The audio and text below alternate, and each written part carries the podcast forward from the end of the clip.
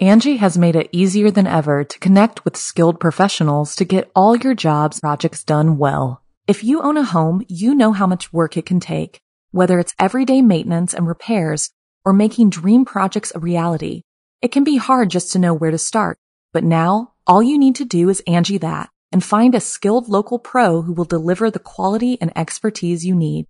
Angi has over 20 years of home service experience, and they've combined it with new tools to simplify the whole process. Bring them your project online or with the Angi app, answer a few questions, and Angi can handle the rest from start to finish or help you compare quotes from multiple pros and connect instantly, which means you can take care of just about any home project in just a few taps. Because when it comes to getting the most out of your home, you can do this when you Angi that. Download the free Angi mobile app today or visit Angi.com. That's A-N-G-I dot com. Hear that? Believe it or not, summer is just around the corner. Luckily, Armor All, America's most trusted auto appearance brand, has what your car needs to get that perfect summer shine. Plus, now through May 31st, we'll give you $5 for every 20 you spend on Armor All products. That means car wash pods, protectant, tire shine, you name it. Find out how to get your $5 rebate at armorall.com. Armor All, less work, more clean. Terms apply. G'day, mates. It's B Buster here. And before the episode begins, I would just like to let you know that Be Scared, which is produced along with Studio 71, features scary stories from around the globe on a weekly basis that aim to fuel your nightmares with a smile. And if you enjoy the podcast, it would be great if you could hit that subscribe button and drop a review. Thanks for listening, guys. And without further ado, let's begin.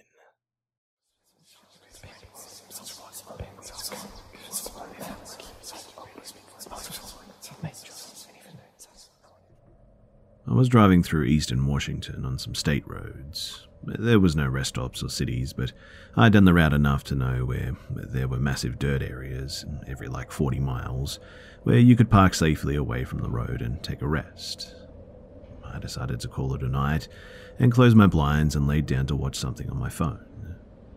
After roughly an hour, I hear someone try to pry open the driver's side door. I haven't heard any vehicles on the road the whole time that I'm parked, but I get up and peek out of the curtains. As I'm looking out into the blackness of the driver's side window, I hear them try the passenger side door. I peek down from the top of the curtain, but can't see anything, so I start the truck and I kick on the lights. I'm fairly freaked out at this point, so I'm still not opening the curtains, but peeking through the gaps. Uh, there's nothing, though. Nobody is standing near either of my doors or parked with sightline. I take a deep breath and close the sleeper curtains too, because for some reason that's going to make things better, right? Anyway, after laying back down and convincing myself that something must have blown against the truck and it only sounded like the doors, it was fairly windy outside and a lot of flat ground. I hear what sounds like someone trying to pry open the vents on the sleeper. The door handles start clicking again, and the truck starts shifting like somebody is climbing on it. I hit the little alarm button in the sleeper, hoping to spook them off, but it does nothing but add to the noise of the door handles. Then there were fingers tapping on the windows and the chassis, and finally, the hiss of the air coming out of the suspension. And then, all of a sudden, it just stops. There's a few moments where I can only hear myself breathing and my heart pounding before I hear another truck approach and then drive by. I spent the next few hours waiting for whatever it was to come back, but it never did. In the morning, I couldn't find any footprints or damage to my truck, but on every single window, there were these tiny human looking handprints, almost like a toddler had licked their hands and stuck it to my window over and over again. I'm not sure what was out there that night, but man, am I glad that my truck withstood the test.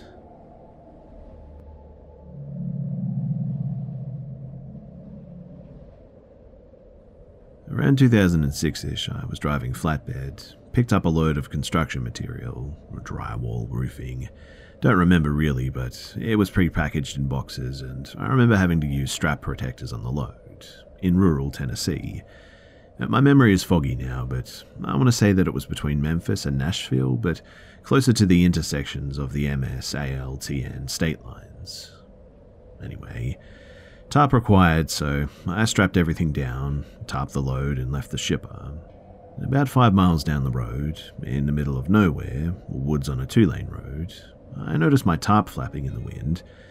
I found a wide shoulder and I pulled over to fix it. I realized pretty quickly, too, that I just flat out did a terrible job tarping this load and decided to just redo the whole thing on the side of the road. So I undo all the bungee straps, drag the tarps off, roll them back up, climb up on the load, and start unrolling the tarps again. And I see a guy walking down the road, same side of the road that I'm on, coming towards my truck. I don't really think anything of it, other than to keep an eye on him because, well, I'm in the middle of nowhere, and I just continue what I'm doing. About the time that I have the tarp set in place and am climbing down to start hooking the bungee straps back on, this dude is getting pretty close now, enough so that I'm now paying more attention to him than I am to tarping my load. I grab my winch bar and set it on the trailer where I'm working, just in case. It's an 8 pound solid metal bar about 4 feet long, tapered to a blunt end on one end, and it's also hollow on the other. It's used for tightening straps and chains and stuff like that. So, the guy gets to me, and the first thing that I notice is his hair. It's like a mullet, but it's sort of really patchy. Like he tried to cut his own hair or something, and maybe had a seizure in the process and said, eh, good enough to party. The next thing I noticed, though, were his eyes, which I can only describe as just off. Like, they were clear. I didn't think that he was drunk or high or anything, but it also just gave me the distinct impression that the elevator just didn't go all the way up there. His clothes were dirty and not well maintained, with dirty white tennis shoes. And I remember this because he didn't have laces on one shoe, and the tongue was noticeably out of place too. He stops by me, waits until I acknowledge him, and just says, I've got a long walk. I'm like, uh, yeah, man, you do you. We're in the middle of nowhere, making it clear that there's no ride to be had here. He nods, though, starts walking by me, continuing on his way, stops at about the driver door of my truck, and turns around. Comes back to me and repeats himself. I've got a long walk, he says. At this point, I explain that I just can't give him a ride, insurance and all that, apologize for not being able to help him out, and he seems to accept this, turns around, and he leaves. I wait for him to get a little ways away from my truck, and I start working on finishing the tarp job. I still keep an eye on him, of course, and he's moving away from me now. And as I'm putting on the last of the bungee straps, I just look over to check where he's at, and he's turned around heading back towards me again, now about a hundred yards in front of my truck and coming back my way. It looks like he's maybe talking on a cell phone. He has his hand to his face, and I can barely make out his mouth moving. His other hand is waving like he's having a conversation with someone, but I finish with the straps, grab my winch bar, and am climbing into my truck as he's about 10 yards away now. And as soon as I'm in the cab, I lock the doors immediately and set the winch bar on the passenger seat just in case. I look at the guy and realize that he's not talking on a phone. He's talking to his hand, and now I'm beginning to get a bit nervous because he doesn't look like he's having a nice, pleasant chat. Instead, it looks more like an angry conversation. Either way, I crank the truck up to put it into gear and just pull out and didn't look for traffic or anything. As I pass him, he's just looking at me, still holding his hand to his face with a dead look and just staring at me. It gave me the creeps, and about the time that I hit fifth or sixth gear, I look in the mirror, and all of a sudden, there's just nobody there.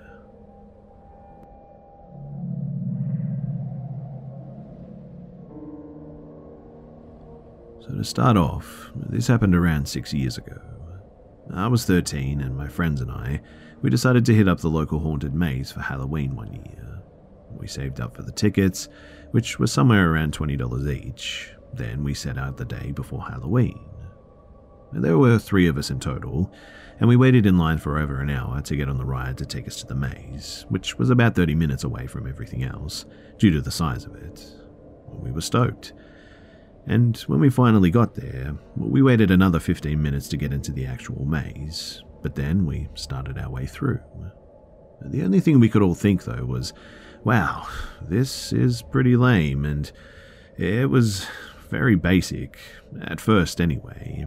A few hanging dolls, creepy music boxes, and some weak jump scares.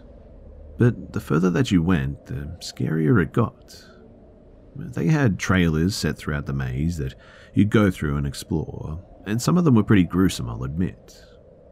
We finally understood, though, why there was a gore warning in the first place, and a need to know what you were allergic to, as we were sprayed with fake blood once or twice. Somewhere around halfway through the maze, though, a man in a striped sweater came out of the corn. I don't remember much about his costume outside of the dark hair and the black and the red striped sweater, but he followed us at a distance, didn't really say anything. It was definitely unsettling in a way that the other things hadn't been. There was a long distance between my group and the one that was allowed to go in after us, as they made people wait around 15 minutes between the groups to send them. We figured the guy would leave at some point, but it didn't stop us from checking over our shoulders constantly to see when or if he had. He didn't leave up until we hit an area with strobe lights, a sort of giant dumpster, and a chain link fence set up on its own, sort of like a little maze. And right as we walked by the dumpster, another worker hopped out and began chasing us through the maze. My friends and I ended up tripping and sort of piling over one another, and the employee was kind enough to sort of stop and help us up, then slowly walked us out of the chain link area. We walked a bit past it when the striped sweater dude was there again. He followed us all the way to the end, through this sort of tunnel where the walls closed in on you at all sides, then disappeared as we hit the last batch of zombies, which included one of our friends that was unable to come that night. After getting through them, we walked to the exit, and the sweater wearer was there again. But we had to actively walk past him this time, instead of him being behind us. And I just remember a feeling of just pure dread as I got closer to this guy. Back when I was 13, too, I had very, very long hair. I hadn't cut it in like years, and it was down past my hips. As I walked past this guy, he reached out and grabbed a fistful of my hair and yanked on it, knocking me backwards. My friends stopped when they heard me fall, though, and ran back to get me as they'd gotten a bit ahead of me. And the second that we started walking again, the man in the sweater grabbed my shirt, and this time I flipped out. I pushed his hand away and booked it out of there with my friends yelling at this guy. Later on, we were talking to our friends who worked there about it, asking if she knew who that was, as all employees meet up before their shifts in their designated employee area to find out where they'll be stationed for that shift. And when I did, she looked confused and then told us that none of her co workers at the maze wore striped shirts, as it didn't fit in with any area of it, and all costumes are coordinated to specific areas. She said that she would look that night closer, but didn't see anyone that matched what we told her and six years later, I still have no idea who that was or what would have happened if my friends didn't hear me fall.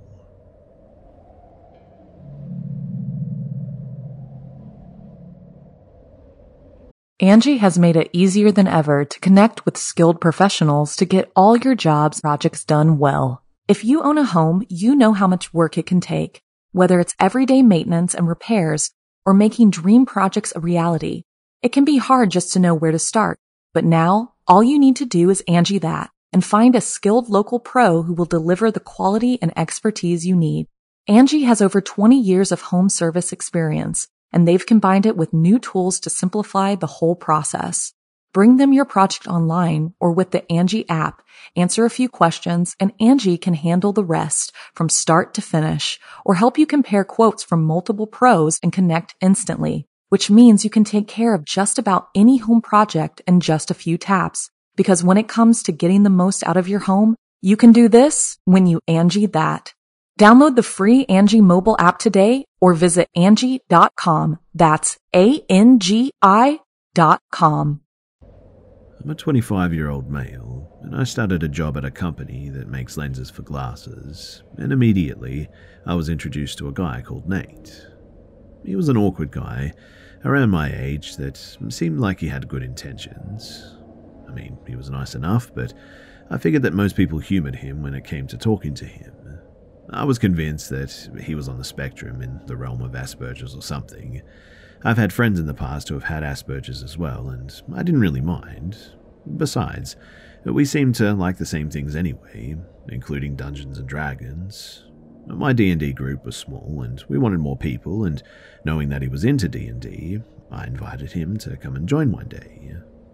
My wife, then fiance, immediately grew uncomfortable though when he came into our home to make his character, and when it came to actually playing sessions, another girl at our table also expressed that she was really uncomfortable with this guy. I didn't feel great about it, so after three to four sessions, we kicked him out and we just continued playing. But I still had him at work, which led to him always acting sad around me, but I wasn't going to give in. Eventually, though, I just kept telling him that I was starting another group and he could join that one. Yada yada yada. His pity party was starting to annoy me, though, so I said whatever to keep him at bay. Now, one day at work, he had the day off, and the following weekend, not me or my co workers saw this, as strange as it may be, but when Monday came, he still didn't show up. Tuesday, no show, and this was really unlike him because he was practically a teacher's pet. Soon, one of my co workers was moving around the warehouse with a phone in her hand, stopping people and sharing the news, because Nate had been arrested in North Dakota as he attempted to meet an underage girl for sex. We were all just in disbelief because, well, I guess that's the first feeling that hits you with stuff like this. You just don't want to believe that somebody like that could live in your town, let alone work right beside you. Indeed, he was in contact with a minor over the internet and set up a meeting at a park or something with the intention of having sex. The police were tipped off as a teacher just happened to see the messages on the girl's phone. I nearly puked when I heard the news because well, he was in my home and made comments about my kids being so cute, especially my daughter, which definitely made me even more sick. He would talk to me sometimes about wanting a girlfriend and how he was just waiting for the right one to come along, someone in his church group, and now it really scares me to think how old this girl was. One of my friends at work mentioned how he went to install a washer and a dryer at Nate's house once, and when looking around, he was yelled at by Nate to not go upstairs. Not in a, oh, that's my room and I prefer no one go up there sort of vibe. More like, there's something up there and I don't want you to see it type of thing. Anyway, he was arrested and put in prison, like I said, and remains there to this day as far as I can tell. I guess it just goes to show that you can't really know everybody. And I guess that's what's truly scary about this.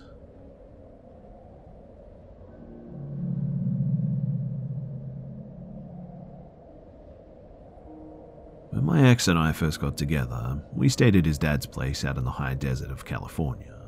There's nothing really much out there but sand, drugs, and old people. His dad's place was a sort of sublet of types. There was a house and I guess what you might call apartments attached to it. The apartment had a living room, a bedroom. It had a kitchen and a bathroom too, all confined in a really tight space though.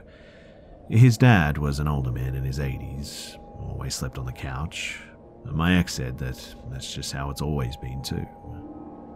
Now, I've been sensitive to things like ghosts and spirits and the like all my life. My first experience being when I was less than a year old outside the church of my great uncle's funeral, where I alerted my cousin, who was holding me, to his apparition on the other side of the street. That's a story for another time for sure, but it's just always been like this for me, and I really don't know why. But anyway, that place just always made me nervous. I knew immediately that something was just wrong there, so wrong. In the bedroom, there was enough room for a queen size bed, bedside tables on either side, and a large closet with one of those sliding doors. Since I was a child, I've always had a rule of keeping closet doors closed at night. There were places that I often saw things, especially ones that never walked this earth or were supposed to anyway. And I remember this one night specifically. I was laying in my bed with my ex, and I suddenly felt a panic attack coming on. The weight in the room had shifted, and there was just something there. And in the dark, the closet door was open. There was a reason for this, and I'll circle back to that later, but I had always had issues sleeping there, especially near that closet. But that night, I looked into the darkness and I saw something. Uh, my breath hiked up in my chest, and my ex asked me what was it. I said, I see it. It lives in the closet. And I knew something had lived there, but this was the first time that it was letting me see it. My ex got really silent all of a sudden, and then he told me that he believed me, that he knew something terrible lived in that closet. How it had attached to his father, he doesn't know, but he said that his dad, this man in his mid 80s, would burst in at like 2 or 3 or 4 in the morning and scream and wake him or us up if that closet door was closed. He would fling it back open, storm out, and go back to the couch in the living room, and he had been doing this since they moved into this place. I think that's why he always slept on the couch, but what I saw was definitely not a human or even humanoid. It had teeth and sort of cat like ears and eyes. I could see the teeth glistening through, and they were yellow. It was smiling at me, maybe? I observed it slowly, trying to breathe and see if it would tell me anything really, or what it wanted, who it was working for, how it came to be, just anything. I can usually get things to talk to me like that, but this thing continued to just stare and smile at me. I immediately got out of bed and I fled to my car outside. I began texting different friends to try and figure things out. I wanted to be told was it going to hurt me? Was I in danger by staying there? Why had it shown itself to me now? My ex was screaming at me that if I play into it, that if I used pagan ways of handling it, that it would get worse. He was an Orthodox Jew and he had his own beliefs, especially about mine. But I just started to refuse going there after this, refused staying there, refused pretty much everything, in fact. My ex and I, we had a bit of a toxic relationship, so it wasn't hard to cut ties to that house in the end, which I'm actually grateful for. Months passed by, and eventually he told me that his dad had suffered a major injury in this house, he had slipped and hit his head, and hit his head so badly, in fact, that he was barely able to function now. It's sad, but his father will probably die alone in that house and with this thing in the closet. And there's not a thing anyone can or will do to save him. His daughter is trying to get him to move in with her, I believe, or was at least. I don't know, but my ex and I have not had contact over the last few months, but I believe that this thing in the closet is probably attached to him. That it's been feeding off of him for so long that even if he does move, it'll come with him. I just really hope that whatever injury his brain sustained is enough to make him not too afraid. Because perhaps that's a mercy.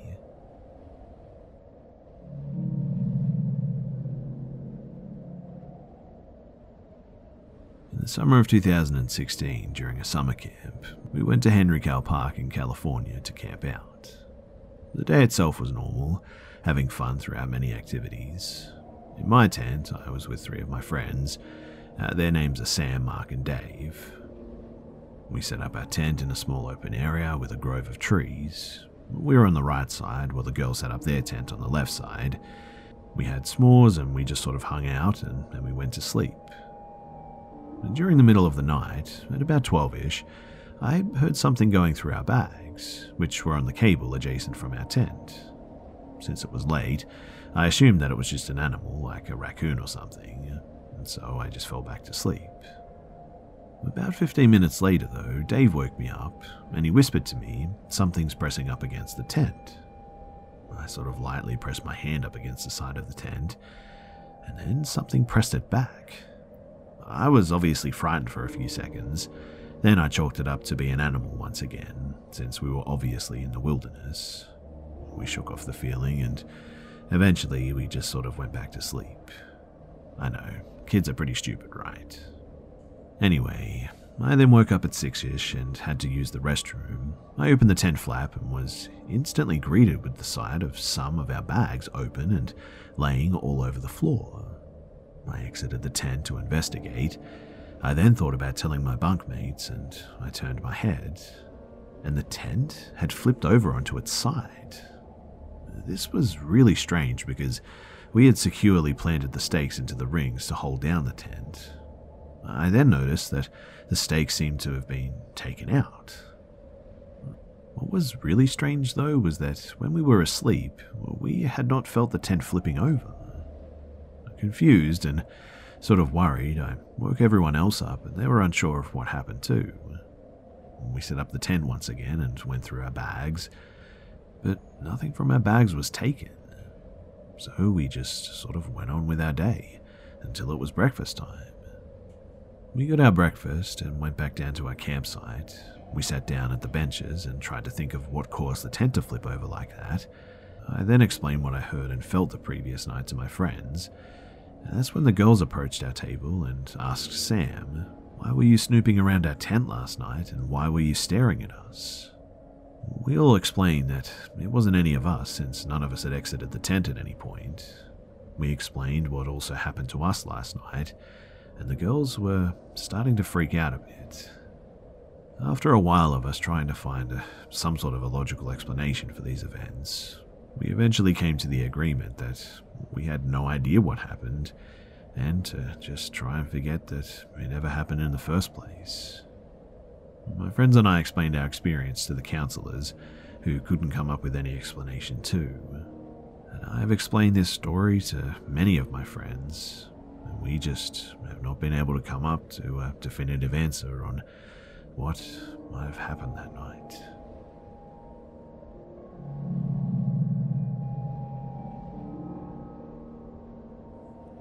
In February of 2013, I was dating my wife at the time, and we decided to take a trip to a resort on Lake Delavan in Wisconsin. The weather was cold, but not unusually so, and we thought that it would be a neat getaway. To set the stage, the place was pretty much deserted when we arrived. It's mostly a summer attraction for families from Illinois to come and vacation. There's a beach where you can go swimming and also a nearby golf course. People also frequently use the resort for weddings. However, when we were there, there was a thick layer of snow on the resort grounds and the lake was frozen over from months of sub freezing temperatures. Not even Valentine's Day was enough to attract more than a handful of guests. We checked in and were directed to our room, which was about two thirds of the way down a long deserted hallway.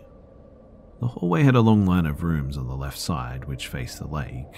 Walking to the room was kind of eerie because we passed an arcade that was completely deserted, and there was no sign of anyone else staying in that wing for the night. The hallway was also completely empty and silent. When we arrived at the room, it seemed nice enough and had a pretty view of the frozen over lake, there was one bed adjacent to the wall nearest the bathroom, which was on the right side when you entered the room. We decided to go out and walk on the ice. As my wife was from a warmer climate and had never done so before, we thought that it would be neat. And when we returned, the first strange thing happened. So as I opened the door to our room, I realized that I had left the light on. However, it abruptly turned off when we entered the room. It looked like one of those lights that has a timer and a motion sensor, so I dismissed it as just a coincidence. The rest of the evening was pretty uneventful. We went to dinner at the resort restaurant and had a couple of glasses of wine. We were pretty tired too by this time, so we ended up going to bed pretty early. And I must have woken up at around 3 o'clock in the morning, I'd say, with just a really uneasy feeling. The room felt like someone turned the heat off. As I shook off the fogginess of my sleep, I then noticed a figure standing next to the bed. My hair instantly stood up on end, and as I tried to make out what it was, I realized that it was a woman with dark hair and a light colored dress who was sort of glowing. But before I could make out any more detail, she just sort of dissipated right in front of my eyes. I sort of rubbed my eyes a bit and just sort of dismissed this as maybe a, a weird dream, a, a lucid dream, sleep paralysis maybe, and eventually just drifted back to sleep. But about an hour later, I woke up again with that same feeling. She was back, however, this time I was able to make out more detail. She appeared to be Native American, I would say, and had braided hair with a light colored traditional dress. I didn't get the sense that she wanted to harm me or anything. She eventually dissipated again without saying anything or really moving. But as I laid in bed, paralyzed by what I experienced, my wife abruptly sat up. Thinking that she was awake, I said, Honey, are you up? But got no response. Her eyes were still closed and she laid back down again. Later, she told me that she didn't have any memory of doing this. I didn't get to sleep for a long time that night, but also didn't experience anything else after that, which uh, I was grateful for. The next morning, we woke up and were laying in bed just talking. We hadn't been dating that long at that time, and I was afraid of making her think that I was crazy by telling her what had happened. Finally, though, I decided to do it and see if she remembered anything from the night before. And as I recounted my story, the lights on the headboard above us flickered on and off. They were turned off at that time, too, so I found this to be very strange. Later that morning, we went into the bathroom and also noticed that the sink was on full blast.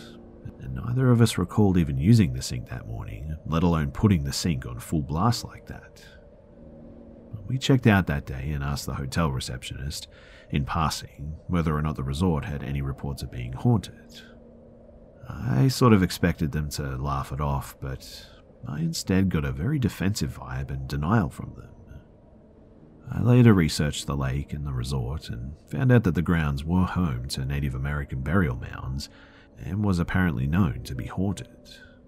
I had no idea that this was the case before we went. I even found a post discussing how staff reported seeing a woman in a white dress who would wander the halls of the resort. I can't help but wonder if that was the woman that I saw that night.